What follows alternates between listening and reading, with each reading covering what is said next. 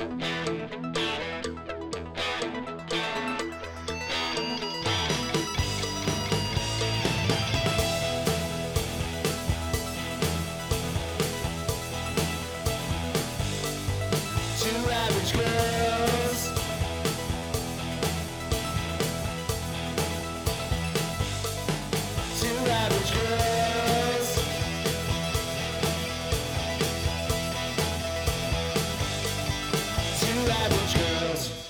I'm Ann Felice, And I'm Denise Cooper. and you're listening to Two Average Girls. Happy Tag Tuesday. Hello. How are you? So, so good. I need to think of something better to say. We need to like tighten up our introduction. I don't know. I always say the same thing, I feel like, but I'm good. But I you're always am good. I know, I know. This is actually a Tuesday, too. And it's been, you know, it's not Monday. So No. that's always good. We and, made it through um, Monday. Yeah. good. All good stuff. I th- and I'm pretty excited about our podcast today. I am so excited. it's We've- long overdue. It's long. We've been talking about doing this this true crime story that I am absolutely obsessed with for a long time. We've been wanting to do it for a while now, but the circumstances in my case have changed. Oh, you know, as we've sort of been going along, so we just sort of kept putting it off.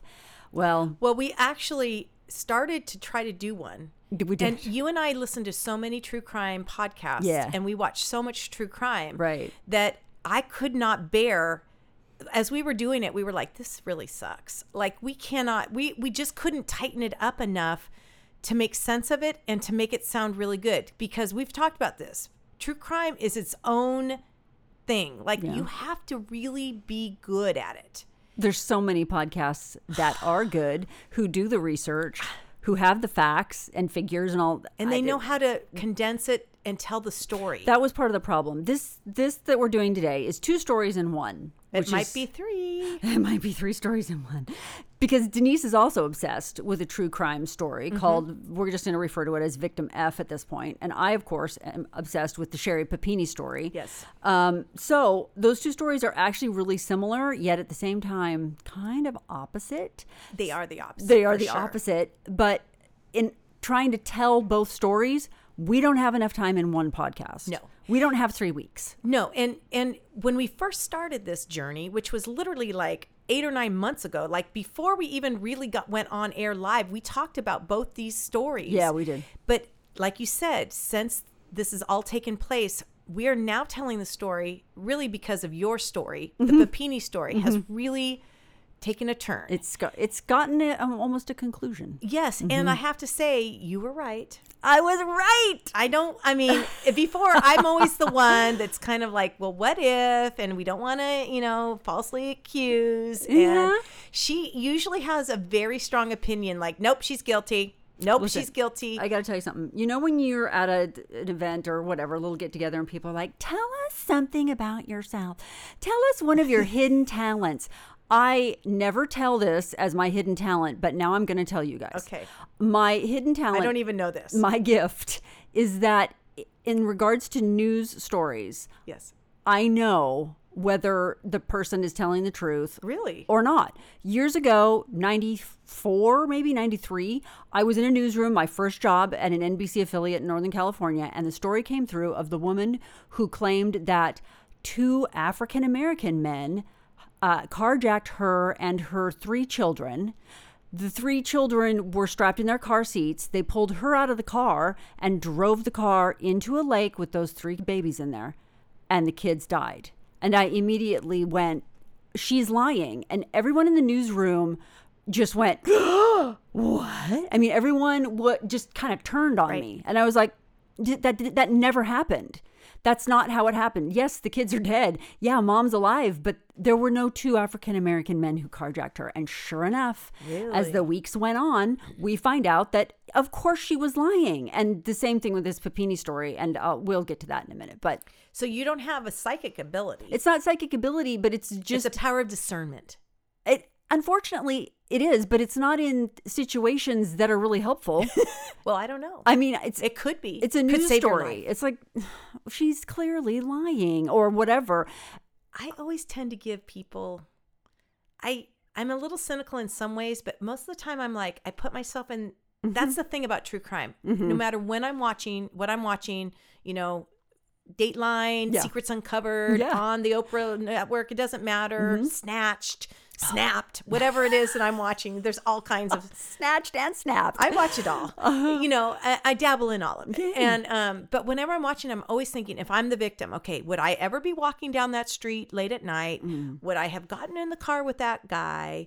Would I ever be in a relationship with that person? Or then Mm. I sometimes put myself in the person who's being accused yeah. Oh, because again, the last thing you want is to accuse somebody who's not guilty. right. And you see these, I can't stand watching these shows where there's no ending, but you see a lot of times where the guy is still claiming, and there is good, there's a good chance that he isn't, he's not guilty. He's not Or she's not guilty. And you're thinking, if they're not guilty, here we are.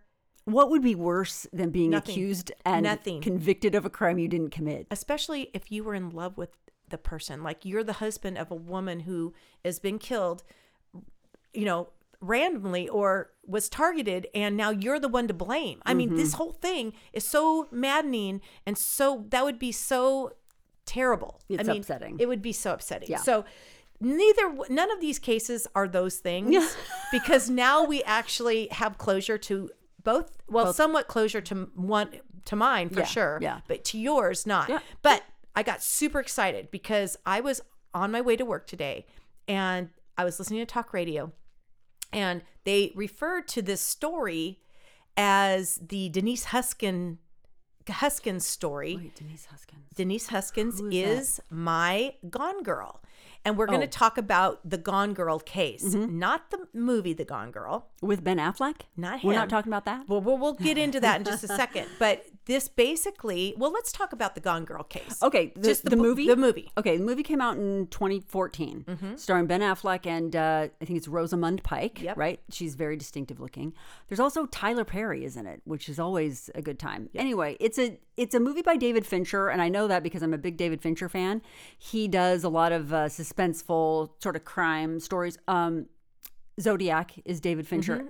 The movie Seven with Brad Pitt. Mm-hmm, Oh, yeah. Have you ever seen that? No, but I've heard it. It's too. It's too much for me. I've watched it for you. I've watched it so many times that Really? I've seen it on your behalf. Really? Oh, I it's permanently on my iPad if I'm on a plane or you know whatever or someplace. I've just heard it's too dark. oh, it's dark, but it's a David Fincher classic. It's really great. So I'm he's gonna a- have to watch it, He's yes. terrific. Anyway, this Gone Girl was was um, by him, and it tells the story of a woman who disappears. So it's Rosamund Pike's um, character. She disappears. The husband, of course, Ben Affleck, isn't acting right during Mm-hmm, her disappearance. Like, oh, he's not crying enough. Oh, he's crying too much. Oh, he's smiling. You know, all of this stuff. So immediately he is suspected in her disappearance.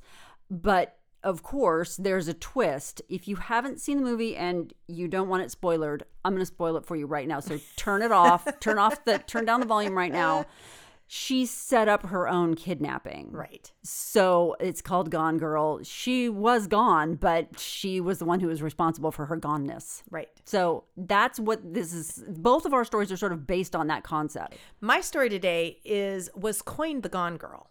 And it was coined that because that movie was so if anybody if you haven't seen it go watch it even though you know the ending it's very suspenseful and it's very frustrating because if you are in that position to be basically uh, conned everyone was conned in that and if you were the victim of that how frustrating to be accused Yeah. of something you did not do It's a nightmare. unbelievable No, it's a nightmare. so let's just fast forward to 2015 Okay, so this is the year after the movie came out, which is weird. Exactly. And so I think this is why it's all on everybody's mind. Okay. Um, unfortunately, uh, I would say the whole reason for this really this debacle mm. is all because of bad police work. There's no there's no getting around that. It mm. is extremely and that's one of the reasons I bought the book Victim F mm-hmm. is because after I saw I had been I've been hearing about this story when it first happened. And I have to admit myself listening to the media all I thought of was this woman is pulling a fast one mm. on all the police and all of the Vallejo area people mm-hmm. and they're taking resources and time away from Yeah. people who really need help. Right. What why would you do that for and, and we all know that people do weird things for a little bit of For fame attention, yeah. Mhm. and mm-hmm. attention. So mm-hmm. I'm thinking, wow, Well, then you watch the 2020 on it, and then you start listening to all of the, you start doing a deeper dive, and you realize this is bad. This was not good. So Denise Huskins and her boyfriend Aaron Quinn are in a relationship, but just in a nutshell, she's over at his house spending the night, um, and there is a break-in, and she is kidnapped. Okay. That would be weird enough because why are they taking one person? Oh, they left him. They She's left kidnapped. him, but when they left him, they drugged him. Mm. They tie him up. They set up a fake perimeter around the house that they say that well, first of all, they know a lot about him. They know so much about him that they are able to call him by name. They know how to get in and out of his house. They know they ask him for information on his computer. So they get into his his um for money. They're thinking that they're kidnapping Denise Huskins and they're going to ask for ransom. But when he wakes up, when Aaron wakes up to tell the police about this, the story sounds so unbelievable because the men who came to kidnap her and to subdue him and leave him there are all dressed in wetsuits. They put goggles on his eyes, they put goggles on her, they do all of these things. And it sounds so unbelievable. It's like a it's like a movie. It is like a movie. So they're in what like a like I'm going diving wet, Yes. wetsuit. Okay. How many men are there? There's like three or four or five men. There's there's, Oh, there's multiple, but they never see any of them. Okay. They're be they wake up in the middle of the night, like three in the morning, Mm. and they don't know they're you know if someone's waking it's- up, yeah. and they've had the ability to change their voices, so they're using some sort of voice Oh, changing come thing. on. It's like out of the movies, this cannot be happening, Right. and yet it did. Okay. Okay, so it goes through this whole thing. She's kidnapped, and I believe three days later, she's found in her child. She's in Vallejo, California, which is in Northern California. Mm-hmm. They find her in Huntington Beach, California, Okay. So that's easily eight hours south of and she's been now kidnapped or gone for three days. And when they find her, she walks to a her mother's house. She's Mother's- in the neighborhood of her family home. Yes, they drop her off in her neighborhood family home. Okay, so they knew her well enough to know that this is where she belonged originally. Well, she ends up telling them, I believe, where she Oh, lived. she. Okay. And that's how they did it. Because what we find out through all of this, this convoluted story, is that she was mistaken for somebody else. No. Yes. No. Like Aaron- a previous girlfriend yes. or wife? Yes, who looks very similar to Denise. And these people who had been surveilling the house for weeks and weeks and weeks, what you don't know is that Denise and Aaron were in a relationship, but Aaron was stuck on the old girlfriend. Oh, no. I wasn't sure if they were going to to be able he was going to be able to leave The old the girlfriend. old girlfriend for Denise. So Denise said, "I'm out. You figure your crap out." Yeah. and we'll we'll talk later. Well, she was coming over because Aaron had done his deep dive into who he was as a person and decided she was a good she was good for him and she she loved he loved her. Okay, so, So- they're back together. Well, that night is why she came over there to discuss it over beer and Oh. pizza and they end up reconciling and she spends the night there. First time she's been back in weeks. But the old girlfriend has maybe been in and out a yes. little bit.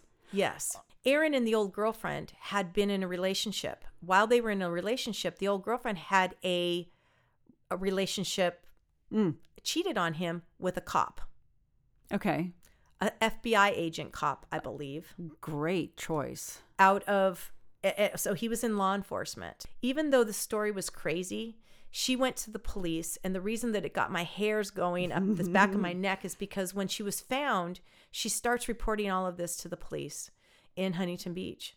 Well, they're in they're in communication with the people in Vallejo. In the meantime, Aaron has already gone to the police, even though he was told not to go to the police or they would kill her.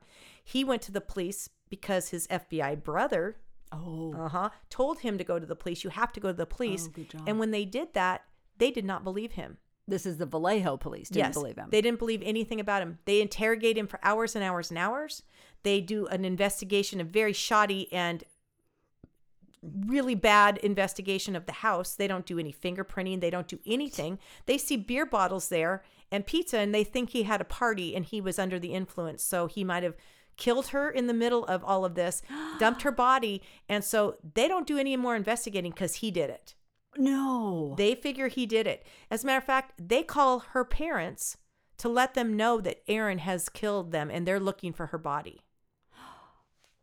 Was the mom home when she went knocking on the door and No, the mom was in Vallejo. because the daughter's supposed be and the mom and dad are both divorced. Okay. And but they both came together. They mm-hmm. both live in Southern California. Mm-hmm. And so she went to a neighbor's house and then who, who knew her and that's when the police came from Huntington Beach. It is That's the most unbelievable story you've ever heard. She was accused of probably one of the most horrific things you can do, which is faking your own kidnapping for some kind of personal gain. right I mean, that's just if you do that, you have something wrong. mentally wrong with you. Sure. And what was the gain here? There was no gain for either one of them. They were saying the gain was for her to get notoriety. Okay. Her personality is very low key. Is it? She is not a she is not that person. You start looking at it, it is bad. But one of the things that really struck me is because this is a beautiful blonde-haired white woman Uh huh. and a middle class professional, super smart, all of these things. If this can happen to a well educated, she doesn't have any money. Her parents had to like take a loan out on their house to get her um, legal help because she had to get a top notch lawyer because she was going to go to jail. They were railroading her to put her in jail. So when you, we started talking about, I started telling you about the Victim F situation. You had not heard about it. You did not have an opinion on whether Denise Huskins. You didn't have your spidey senses My special gift? Your special gift No. did not even. It didn't hit your radar. I told you about this the first time, and that's when you told me about your story. My Sherri Papini story. Right. And I thought, well, Papini's got to be. She's Gone got Girl. She no, I thought Papini was Denise Huskins. Here we go Oh. again. Somebody is going to wrongly accuse this girl. She's a victim, Right. and she's being now victimized a second time by law enforcement and society Mm-hmm. because she's a victim. How dare we? Right. right. Before before we move on from your Denise Huskins story, I need to ask you a question that I don't know that you have the answer to.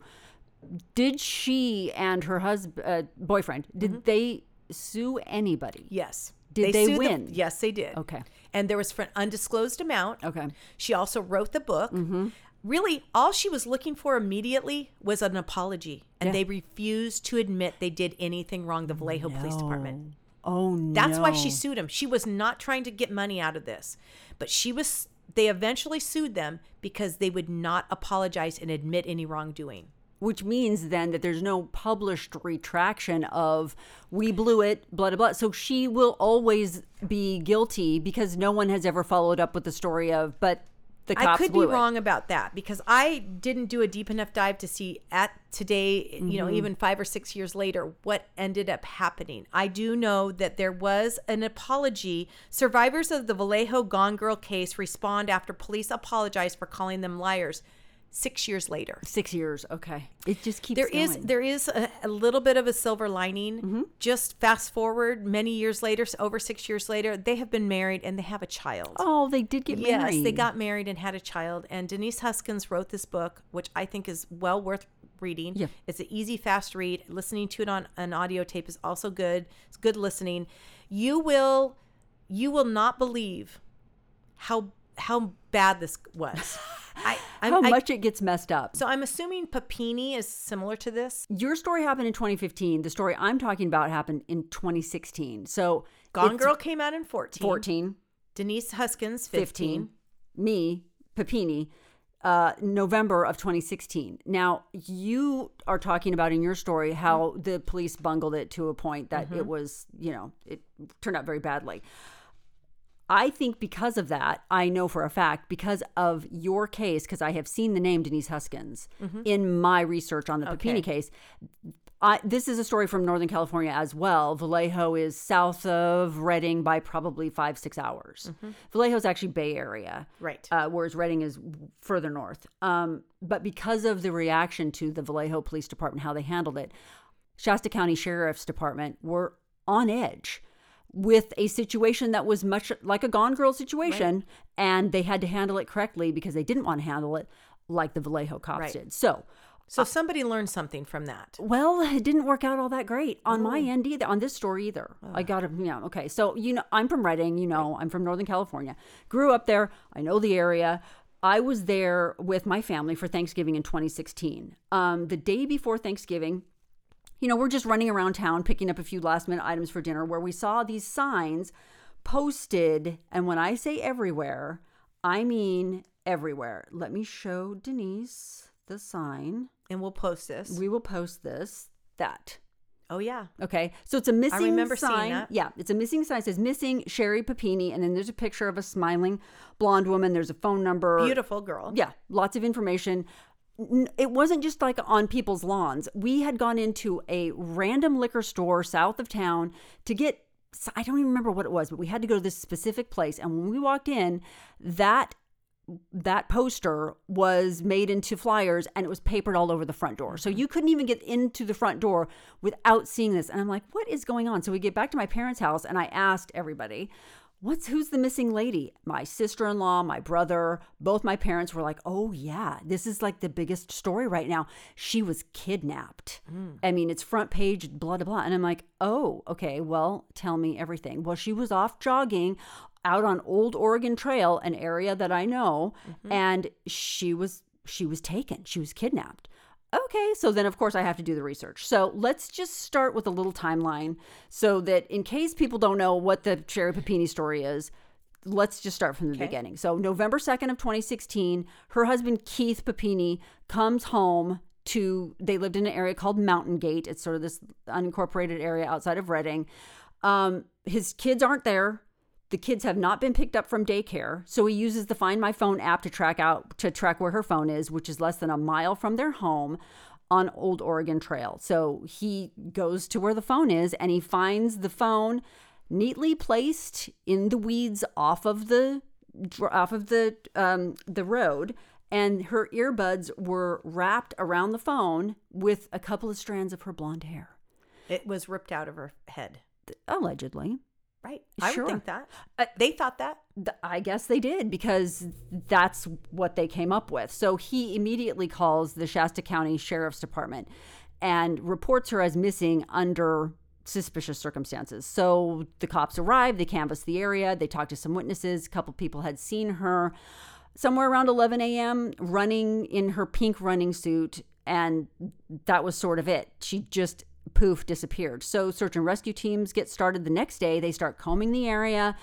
And they even start an aerial search. I mean, they're putting all of their efforts into finding this woman. Sherri Papini's sister says that she has a press conference or she gives a statement to the press and says, We believe she's been abducted. Sure. So now it's on like Donkey Kong. I do want to say this. I watched a little something on Papini recently, Mm-hmm. and they also talked about another kidnapping that had taken place on Old Oregon Trail with a phone that had been found. Mm-hmm. It was very similar. So they thought maybe this was a serial situation That kidnapping, though, happened many years before that. decades previous. Right. The young girl who had been kidnapped was never found. Never found, but she was also a classmate of Sherri Papini. They went to the same school. Interesting.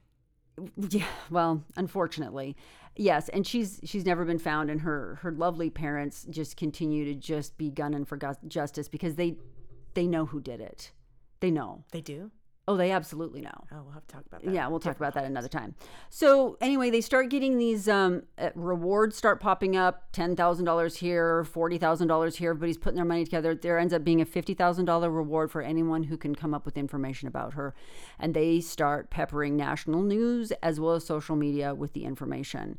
Um, Sheriff's Lieutenant Anthony Bertain announced that Keith Papini, the husband, was not a person of interest in the case because he um, volunteered to take a lie detector test and passed, and there was no physical evidence that linked him to her disappearance. He was at work. He worked at the Best Buy, not far from there. I believe that Denise Huskins' uh, boyfriend at the time, which is now her husband, Aaron, he also took a lie detector test. Oh, he did? And they said he didn't pass, but he did.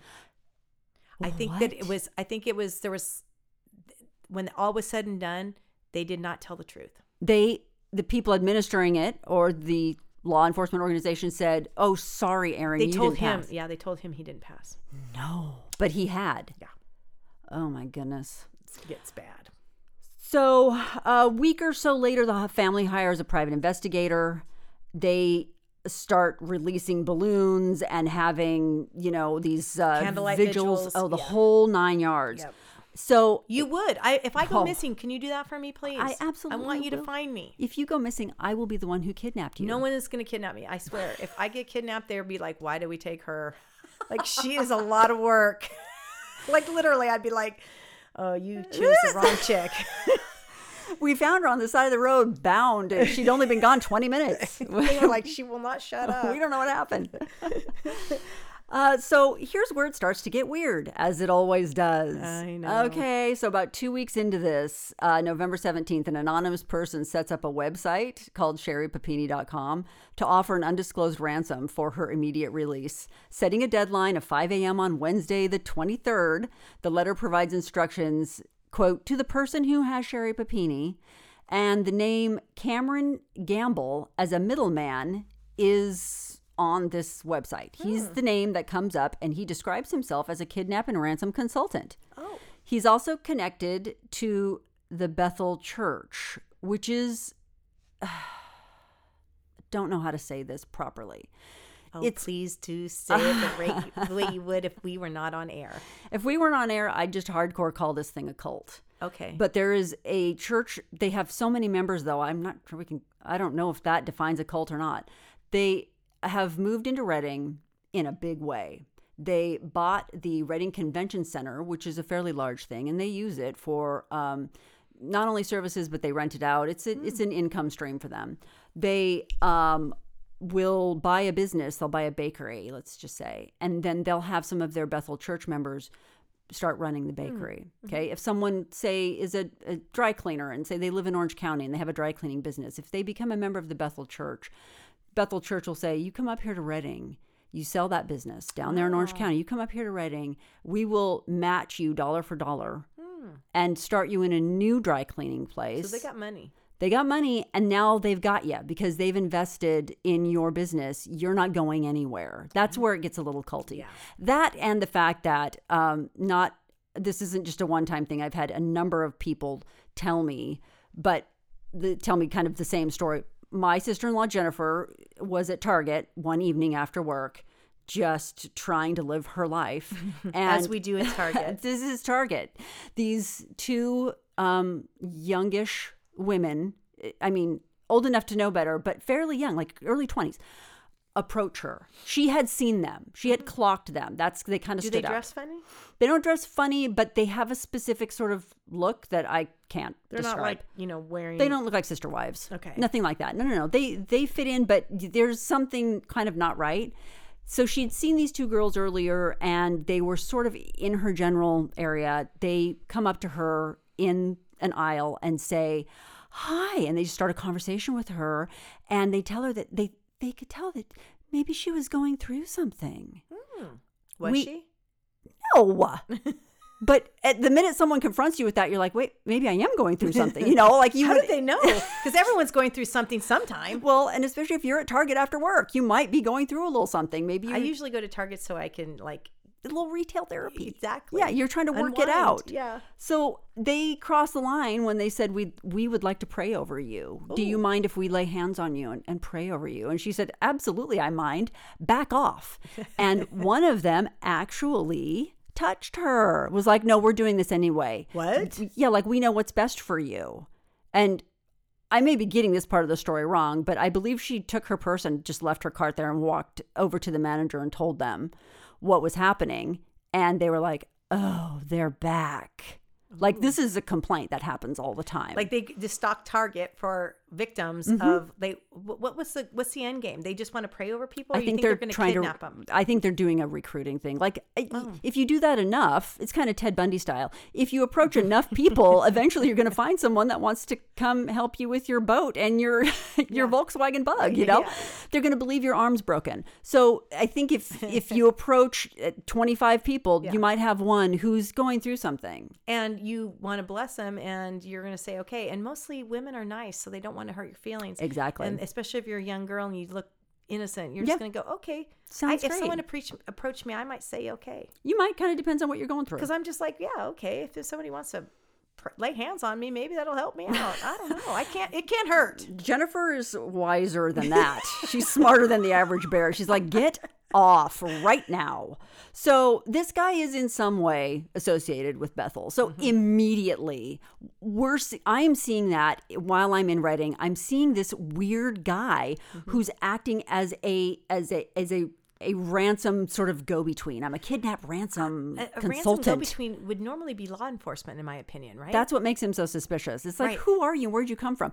Keith Papini claims he doesn't know him. He never hired him. He just came out of nowhere. just doing it out of the goodness of his heart. Sure, he's so great. Anyway, this so this immediately casts suspicion. When I heard that part of the story, I'm like, oh, something's up, right? So around November 20th, Sheriff's Department confirms that they have served and gotten over 20 search warrants and received 400 tips about where Sherri Papini is and where she's gone. What do you mean search warrants for what? Well, I will tell you. They the none of those search warrants went anywhere, but let's let me tell you where the search warrants sort of happened. I'm sure they were for not only her home, her parents' home. They have her phone. Mm-hmm. So they can do a deep dive into that phone and figure out who she's been talking to. They can get on her social media and figure Right. out who she's been connecting with. We'll get to that in just a minute.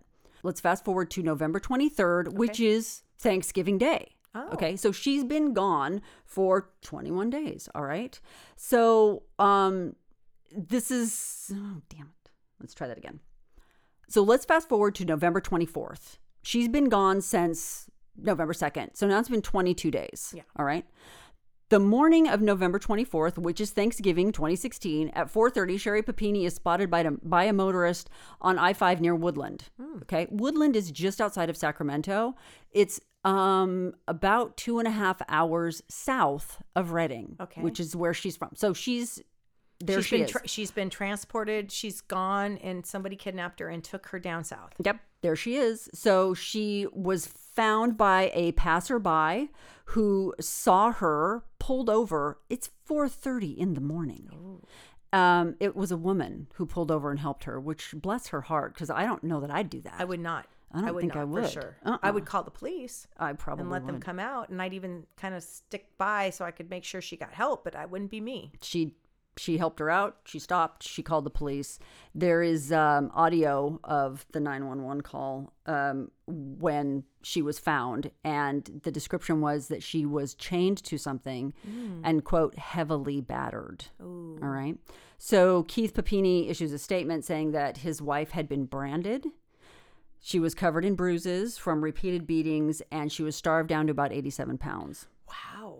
she um, had what he called her signature long blonde hair, which had been chopped off. And she had been thrown from the vehicle that she was traveling on with the chain around her waist.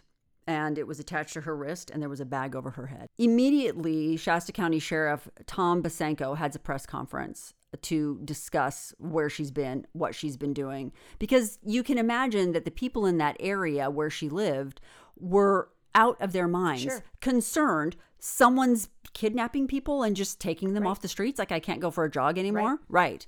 They had nothing to go on. Right. So, of course, the sheriff has to get on the television and give a press conference about the whole thing. The first thing they did, of course, was try to question her, try and get as much information out of her that they could, so that then they could apprehend the suspects that had taken her. So he has a press conference, the sheriff does, and he elaborates on the description of the suspects and reveals that they branded a message into Papini's skin. He wouldn't say what the message was. It was on her shoulder and it was just a message that she had been branded with, okay? So he says this is his description via Sherri Papini. There were two kidnappers, two Hispanic women. One was young with long curly hair, thin eyebrows, pierced ears, and a thick Spanish accent. The other was older with straight black hair. It was gray in some parts with thick eyebrows. Bosenko says that he does not have any specific information to know if the case was related to a cartel or to human trafficking. That was in his press conference. So they kidnapped her for human trafficking. He can't say that he knows it was related. He's just saying. I'm just putting it out there. That makes sense. I remember hearing this part of the story. I remember the Papini thing. I remember they're alluding to that she was kidnapped for human trafficking, possibly. Mm-hmm. Which would make sense. She's Would a it? beautiful woman. She's a 30 something year old woman with I two know. kids. Maybe I don't know. I don't know that much about human trafficking, but I, don't feel like it's for for the younger younger gals. I don't know. What do I know? The thing about the signature long blonde hair that they continued to say, Mm-hmm. there were a couple of those types of phrases that they kept throwing out there. Mm-hmm. That was one of them. The other one was that she was a super mom. Oh, super mom. Yeah. She was a super mom. I don't know what a super mom is, but her kids were in daycare until six o'clock and she didn't have a job. oh, No, no judgment, but kind, but kind of a judgment. I mean, but if you want to, if you want to, you sound a little judgy. I'm maybe I am being a little judgy because if you're a super mom, why are the kids in daycare until 6 p.m. five days a week, and you you're not working? that doesn't that sounds like a great. That doesn't sound like super mom. That sounds like super me. I don't know. Okay, um, backing up just a little bit about Ms. Papini. She's got a little bit of an interesting past. If you do a deep dive into Reddit, which I highly you normally do. Oh my goodness, it's so entertaining. you really like that. well, the problem with Reddit is the good news and the bad news is that people can just sort of post anything. There's no real fact checking, but you get some interesting stuff on there. And some of it you can sort of piece together as truth, and some of it you just discard and go, please give me a break with this. But um, she has an interesting past. Growing up, she was an interesting person. She was born and raised in Redding. She went to school there. As I said, she was a schoolmate of the young lady who was kidnapped and subsequently has never been found. Um, she was known as being a bit of a drama queen by classmates through through high school. I mean, which A lot of girls are. Who of us ha- did- hasn't been called a drama queen? Calls obtained by the Sacramento Bee reveal that Sherri Papini in 2003 had been harming herself and blaming her mother for the injuries. That's no bueno. That's no bueno. Police were called. Oh yeah. Yeah. So there's in 2003, her mother Loretta uh, filed an incident report with Shasta County Sheriff's Office. Uh, she called them out to ask for help with her daughter, who she said had been hurting herself, and then blaming the injuries on her. And the Sacramento Bee was able to get the report um, after it was filed. Um, it doesn't say whether or not investigators found evidence that Papini had harmed herself or if she had been harmed by her mother. They just sort of calmed everybody down and left the scene. So it's, uh, you know, it's a little bit of an interesting situation over there at the house. Who knows what was really going on? Only they know. You asked about the search warrants. Okay, here's an interesting one. As of October of 2017, which was the next year, detectives still did not know who abducted Sherri Papini or why. But they do know that she was texting a man in Detroit. And they also know that the clothes that she had when she was rescued had DNA on them and they weren't, uh, it wasn't her husband's DNA. They were clothes that she was given after her abduction. They weren't the clothes that she was abducted in. So there was this suspicion that there was possibly someone else in the mix, even though she said it was just the two women. I never saw or heard anyone but the two women. I never knew that there was anybody else in the room if there was. I never saw them. I never encountered anybody else. So, one of the other um, search warrants that they got was from a relationship with this male acquaintance that she had in Detroit. They, the Shasta County went out there and talked to that guy. She had been planning on meeting him just days before that she disappeared. He was going to be coming to California for business. Uh, the investigators, of course, later determined that he wasn't involved in her disappearance, but it just then makes you go, well, wait a minute. Why was she talking to this other guy from Detroit? Who's that guy? Yeah, who right? is he? Who is he? They don't really go into it because he has absolutely nothing to do with it, except that it lends to her lack of character, I guess. It- but it could be a coincidence. It could also be a coincidence. I mean, if there's nothing that we didn't learn from this Denise Huskins Mm-hmm. situation, which was the most unbelievable circumstances, Yeah. were the truth. Right.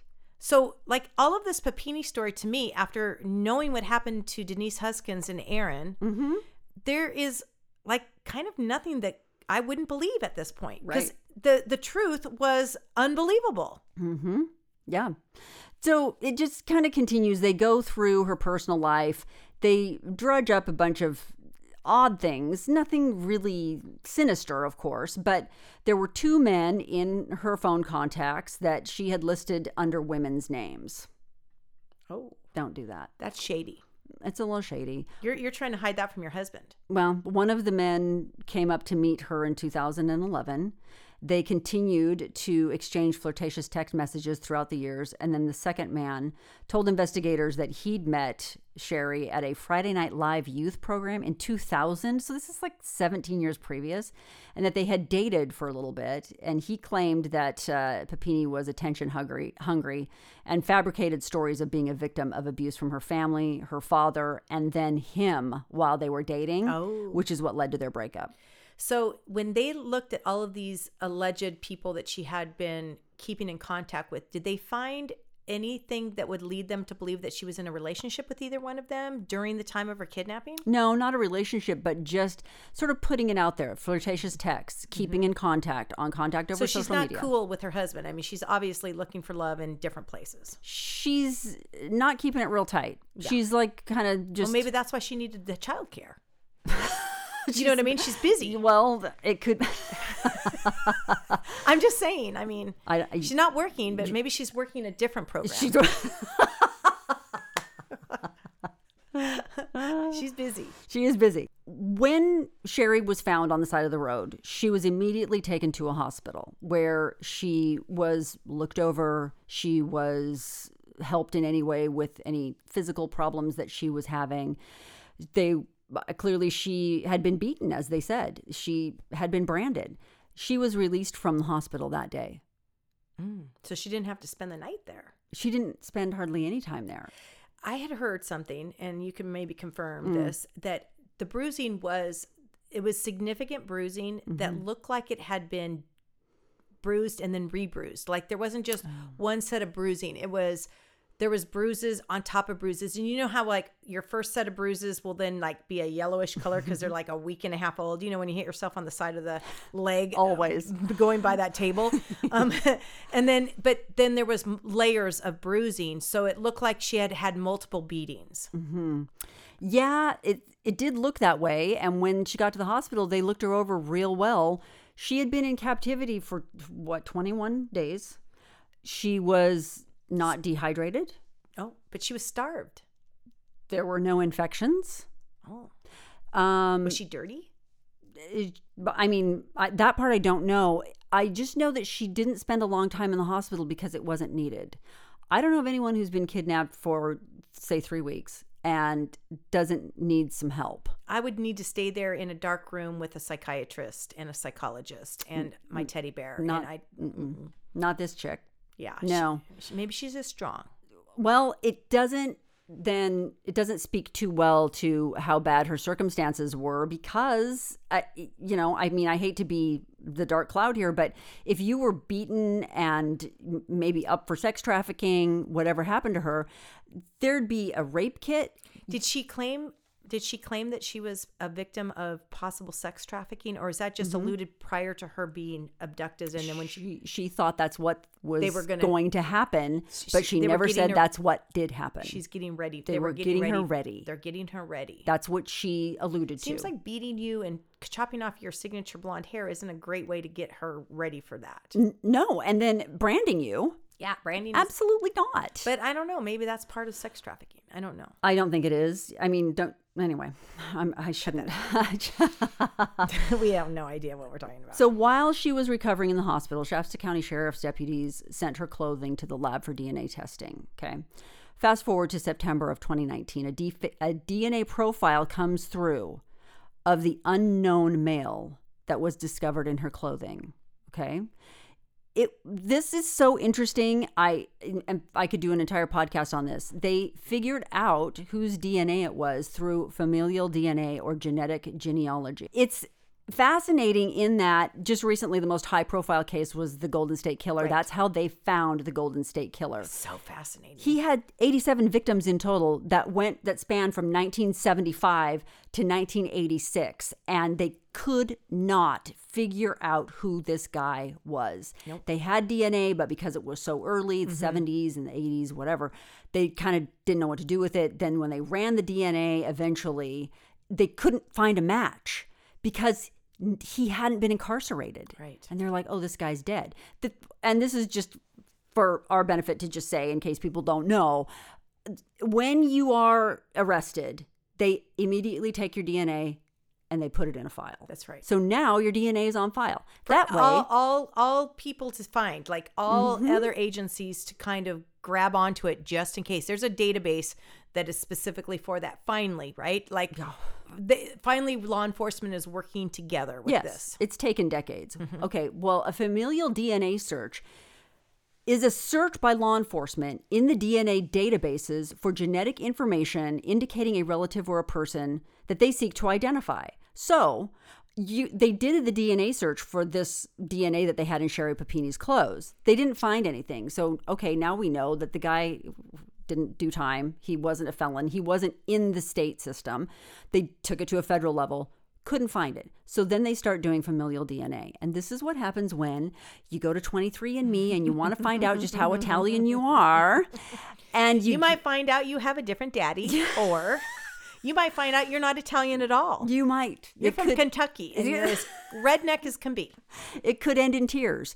Take your chances. it usually does It i'm could. just saying don't even put it out there But now your DNA is in the database.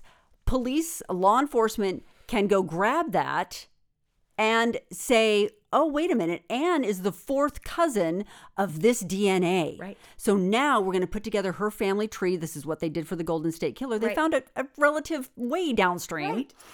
The relative didn't even know. Of course not. No one knows. no one wants to know that either by the way know. No. So they find out just by process of elimination that this DNA was an old boyfriend of Sherri Papini's. The DNA that she had in her clothing was after going through the genetic genealogy.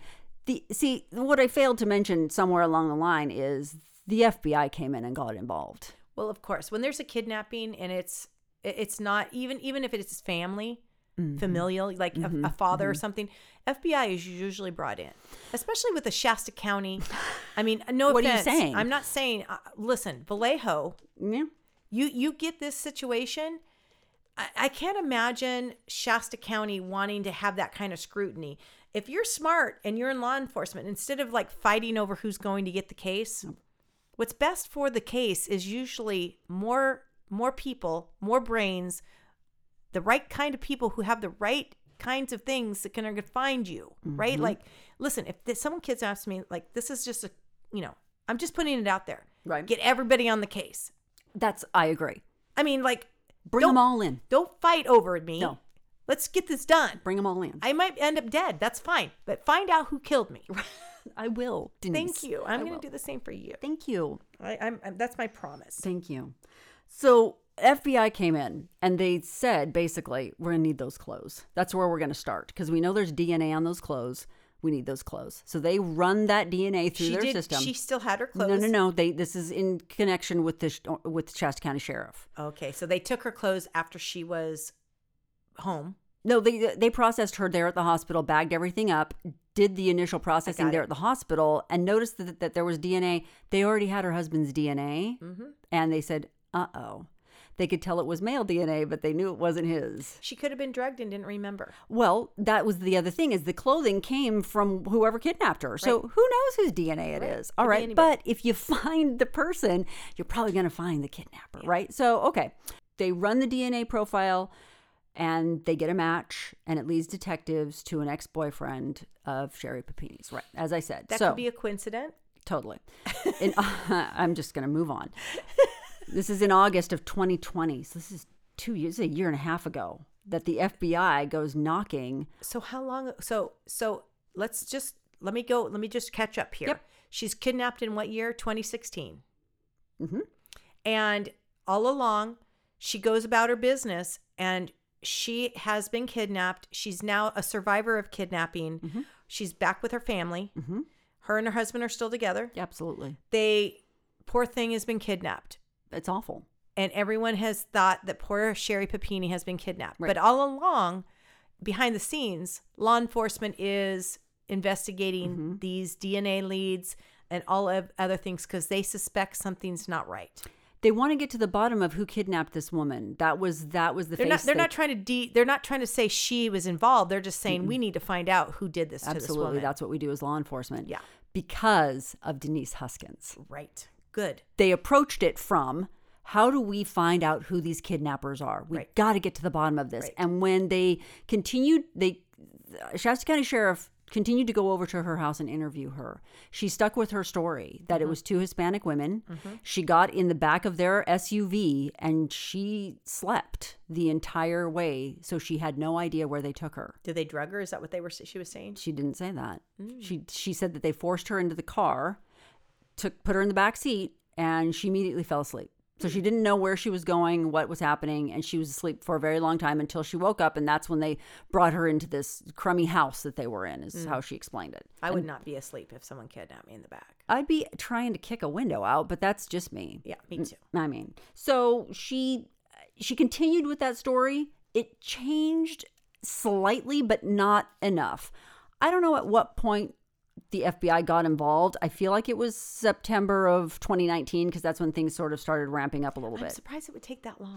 Well, I don't know that you I don't know what the deal is with the FBI in that Well, she, She was found first of all. she was found and she didn't cross state lines Mm-hmm. and i think that's really when the fbi gets involved is when it goes interstate It's it's there's sort of a larger blanket you know over the whole thing. So they get involved in 2019 maybe they were more involved earlier than that. And you just don't i know. just don't know which is a possibility. So they get involved they take the case over they go over to her house and the fbi starts talking to her. And they conduct all their interviews they do it more than once and they do tell her that you're speaking with a federal agent and you um you can't lie to a federal agent um there's problems and big consequences if you do that. And she said oh well i would never. This is my story. This is the truth. And she stuck to it.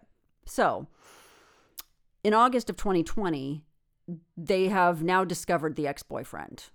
So the FBI goes down there, and uh, he happens to be in Costa Mesa, California, Really? just not far from where we're doing this very podcast. exactly. He About six or seven miles, even that. so who knew?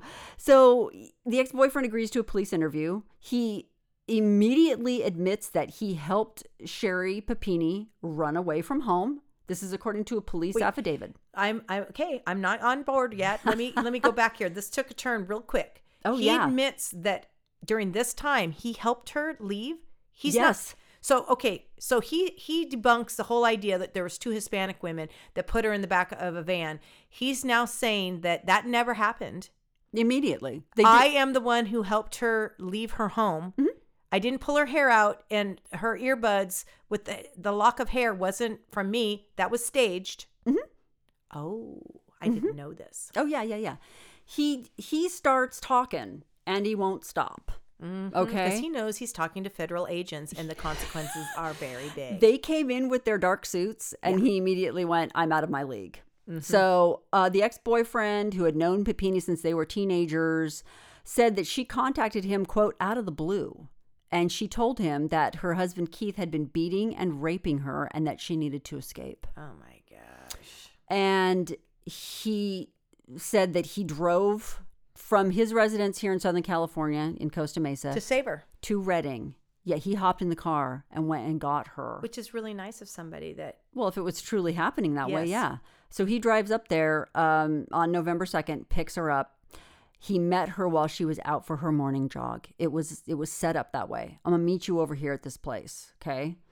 On the corner of Old Oregon Trail. He claimed that she crawled into the back of his Dodge Challenger and slept.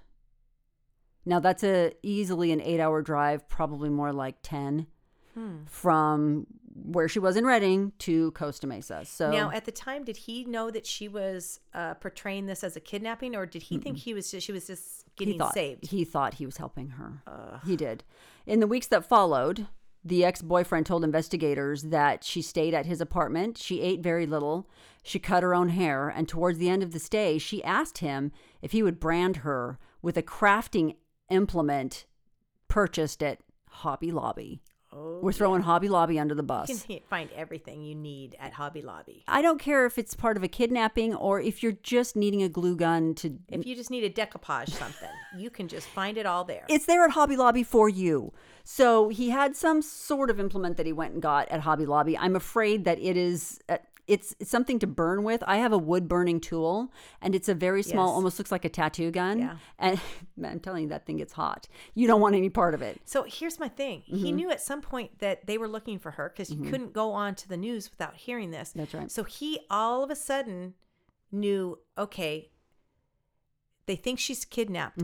What is she telling him? Is she telling him Mm-hmm. I don't know. Is she telling him we have to let this happen because if he finds out, I mean, like he's That now. Mm-hmm. he's now able and he's aiding and abetting this this woman. He is in it.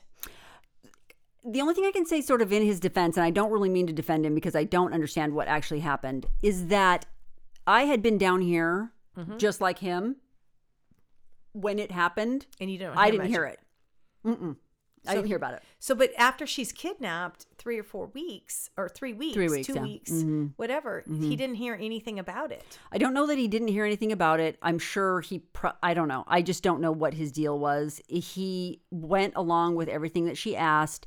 He is was an I don't know if he still is, but he was an employee at the uh, Mighty Ducks ice skating rink. You know that place right off Yeah, the yeah. 22. He had hockey pucks around the house because he worked there at the ice skating rink. Okay. And one of her injuries was from a hockey puck. Oh. So she was like, "Throw this thing at me," you know. Yeah, but okay, again, here we are. He, he went from saving this girl's life to Mm-hmm. Yeah. now he's branding her. Right. Mm-hmm. He bruised her up, or did she hit herself? Do you think she made those bruises on herself? He claimed, he said to FBI that he would not hit her, but she did do the injuries him, herself, and he did he did the hockey puck trick where he she I think it was on her leg, and he you know hit it like a you know like a hockey Slap shot. player slap shot, and um, there were some bruises that were consistent with looking like a hockey puck. Yeah. Wow. hmm So he did do that. So eventually, the ex boyfriend says that he drove Papini back towards Redding. She claimed that she missed her kids and that she needed to go back and see them. So he dropped her off where she instructed him to, which was just kind of in the parking lot of this of the church. It was just off the I five, and um, cell phone records from both Papini and the ex boyfriend corroborate his retelling of the events.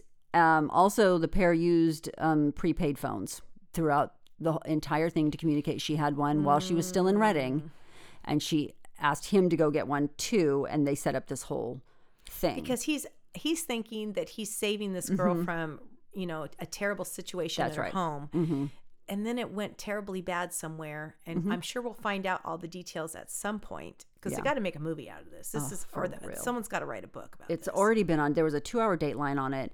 There, there's not a lot more information than what I'm giving you, but it was just fascinating to see all of the people who came out and supported her poor husband while she had been quote unquote kidnapped. He was beside himself, and people in that community rallied around him. Right. The balloons, the prayer vigils, the save pair Sherri, the come, you know, find Sherri, the all of that stuff.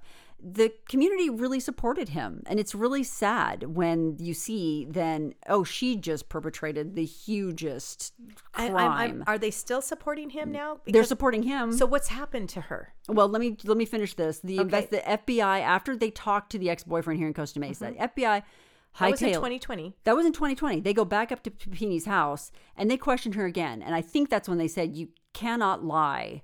Um, she was repeatedly told that lying to a federal agent is a crime. And according to FBI reports, she repeated her earlier story of being abducted by two Hispanic women and denied meeting up with her ex. now you're the husband let's just let's just put ourselves in that place let's be a fly on the wall here Yep. you are the husband and the fbi is coming back to your wife and sh- they are now telling you he, they had to have told him they had to have said listen your wife was with her ex-boyfriend That's right. for two weeks Yep. this is a staged event if you know anything about this you need to tell us and He didn't. he didn't but he's hearing this can you imagine this poor man Listen, I'm suspicious of anyone, even even when they're not lying. Right. I'm like, I'm pretty sure he's lying to me, even though he's never done anything to, to for, that I should I should be suspicious of. This guy is in it, as my brother says, in for a penny, in for a pound. He would not look away. He was like, no, no, no, no, this is it. She told me the truth. I, don't know what you guys are talking about. I about. to know what she, what kind of, what, what is going on here? What does she have that the rest of us need? Because right, like something's there's some magic potion going Yeah. Mm-hmm. on there with something because I don't know many men who number one, my husband's not going to stick with me after somebody tells him that I have now run off with my ex-boyfriend. This isn't the first time she's lied to her husband. No. I mean, he's probably caught her on Facebook or doing something. Mm-hmm. First of all, she's not working and he's got a babysitter. The kids are in childcare. Mm-hmm. She's up to something. She's also been a liar her whole life, which he has to know about because Right. people tell her mm-hmm. Redding's not a very big place. And this mm. guy, what is going on with him mentally and emotionally? But what does she have that we need? I don't know. I don't want it. I I'm just going to say, I don't, whatever the kind of spell she's being able to put men under, she's using it for bad. She's using it for bad. I'd like to access it and just maybe dip a toe. Just dip a toe and use it for good. Like Just use it for a good. good purse or like, you know, some sort of nice shoes or something. Something. I don't understand. I don't know. The the thing that actually got them to the ex-boyfriend on top of the familial DNA, they staked out his house because they thought it was him. They rummaged through his garbage. This is when you don't want to be an FBI agent. They rummaged through his garbage and found a bottle of Honest Tea honey green tea from the trash. And they took it into the lab and Got his got his DNA. So let's fast forward six years later, March 3rd of 2022. So it was like a year and a half after they collected that honesty Just a green few tea. months ago. Yeah, not long ago, uh, Papini was arrested and charged with making false statements to federal agents as well as mail fraud. Okay. She immediately lawyered up. She was taken into custody at her children's piano practice. She'd taken her kids to their music lessons in town. FBI were she waiting. is a super mom. She's super mom. Um, FBI were waiting. They went in to the. It was. It's one of those music places that's like in a strip mall. yeah. And she was in there. They made a big deal about arresting her. The family was furious. I don't know what I think about that. It's like you can. I um, don't know. Her kids were there. That's not good. It's. But then again, they got to know the truth at this point. Uh, yeah, they're probably kind of over it. She was taken into custody. She was released on $120,000 bail. There's video of this. I encourage you to go watch it on YouTube. It's quite something. Her release Yeah. Is that the one I saw her running with the Yeah. thing pulled over her head? She got jacket over and Yeah. she's screaming from under the jacket. Yeah. Yeah. It's really quite something. She is just a drama queen. She's it's really something. Um, during a virtual court hearing, she was told to surrender her passport and she was ordered to participate immediately in a psychiatric program. They must have been waiting to make sure they had all their ducks in a row. Yeah. So that this was a closed case. Like, okay, no matter what she says or does, we're going to be able to nail her on this. Yeah. Because a year and a half, I mean, Right. six years later, mm-hmm. that's a long time. It's a long time. No, it's a very long time. You are correct. They crossed their T's, they dotted their I's. They wanted to make sure they had a rock solid case. It had already been mm-hmm. however many years. Yeah. What's a few more? Right. Let's make sure we've got the whole thing in order. And they they questioned that ex boyfriend so hard, and they went into his apartment. They took pictures. There was proof that what she was describing, much like the I crawled into the back seat of the kidnapper's car and mm-hmm. fell asleep. She there was some truth with some of the things Yeah. that she was telling. When they went into his apartment, the room that she described she was being held in was exactly the same as The room. She as his room as his room. as the apartment that he was in. Okay. So she was arrested and charged with 34 counts of mail fraud, one count of lying to the FBI. She agreed to a plea deal with federal prosecutors. Um, her attorney, of course, is going to argue for minimum prison sentencing, of course, because originally the sentencing's 25 years. That's what it could be, right? Uh, prosecutors are expected to recommend uh, to the judge a sentence of eight months. I'm going to say this. I believe she deserves a lot more, but Mm-hmm. in California, you can do anything here and they don't care. They don't hold you for anything. They don't, and this is probably. I mean, it's this is taxpayers' money, but let me just go down a few of the the, the things that she's uh, pleading to. The mail fraud charge stems from her use of the more than thirty thousand dollars that she received from the California Victim Compensation Board. She th- she got thirty grand from them. Oh my gosh. So she got money. Oh, she got she. That's just the beginning. Oh my gosh. She spent that money on therapy sessions. There's ambulance services as well as a thousand dollars to buy window blinds for her home. because people were like looky loos. Yeah, it was bad. It was bad over there in Redding. Judge says that she may be ordered to pay restitution, including one hundred twenty-seven thousand dollars into from the Social Security benefits that she falsely claimed. I think she should have to. hundred percent. One hundred forty-eight thousand to the Shasta County Sheriff's Department. Totally. for all of their stuff, and then twenty-five hundred dollars to the FBI, which I don't I don't know what that- 2500 That's it. That's for the dumpster diving. I ma- that poor man had to replace his suit.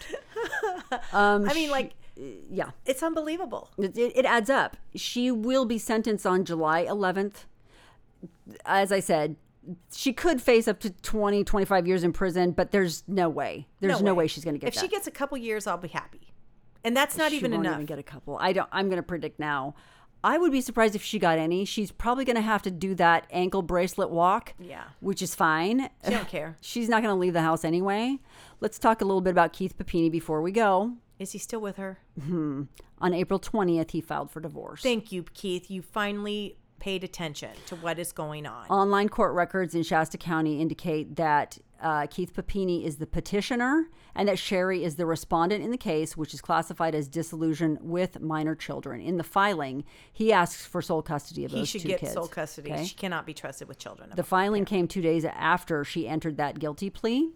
Um, the filing also states that she has not been acting in a rational manner. this is on the court papers. For the, in a statement, Keith said, "quote I wish to make it clear that my goal is to provide a loving, safe, stable environment for our children. I believe the requested orders are consistent with the goal and the best interests of our children. I do not want anything." in the pleadings connected to this matter that would inflame the situation or attract more media attention. So, This guy just needs to survive and get out of that town. He Yeah. needs to leave the town. He needs to take his kids with him and he needs to start over. I I don't know that he's going to well, I don't know. I don't know what Keith is going to do.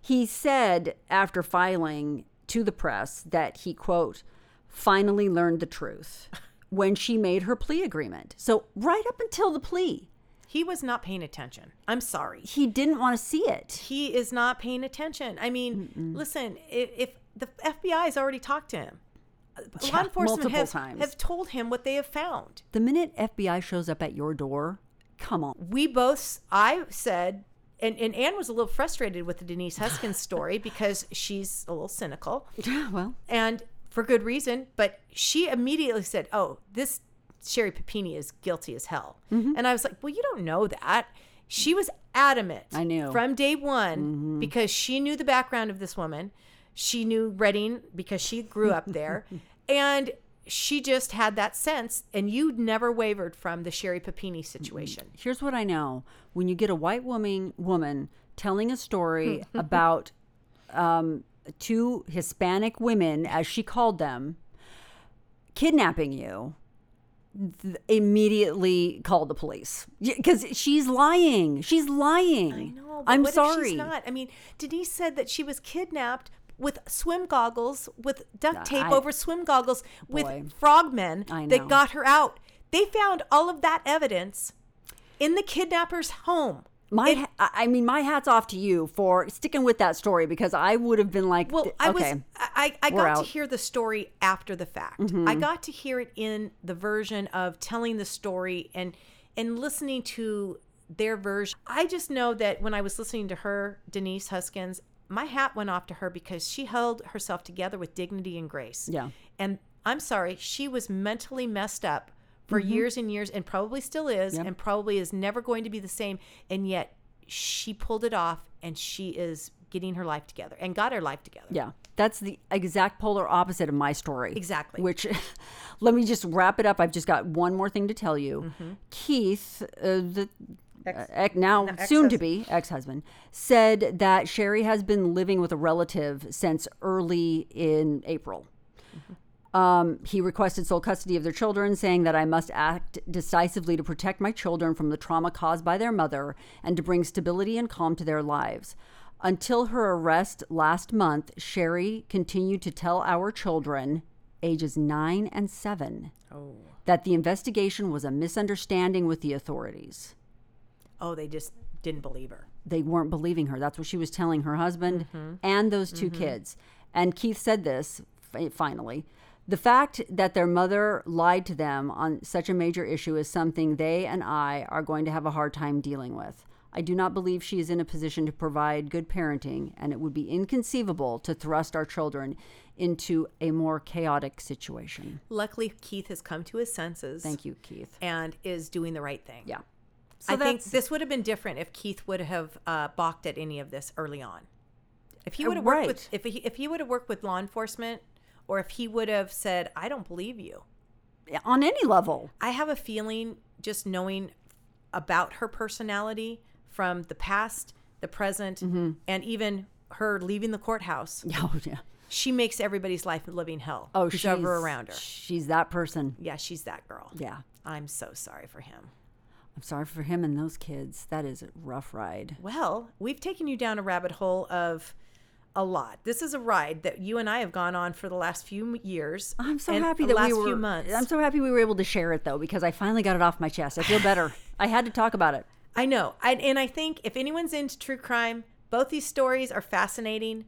Both of them you can look up on YouTube's and and past 2020s, and you can do a deep dive. Victim F will have all that information on our website, um, on our on our um, posts that we do as well. I think that the moral of this story is some people tell the truth and some people are liars. Is that your tag?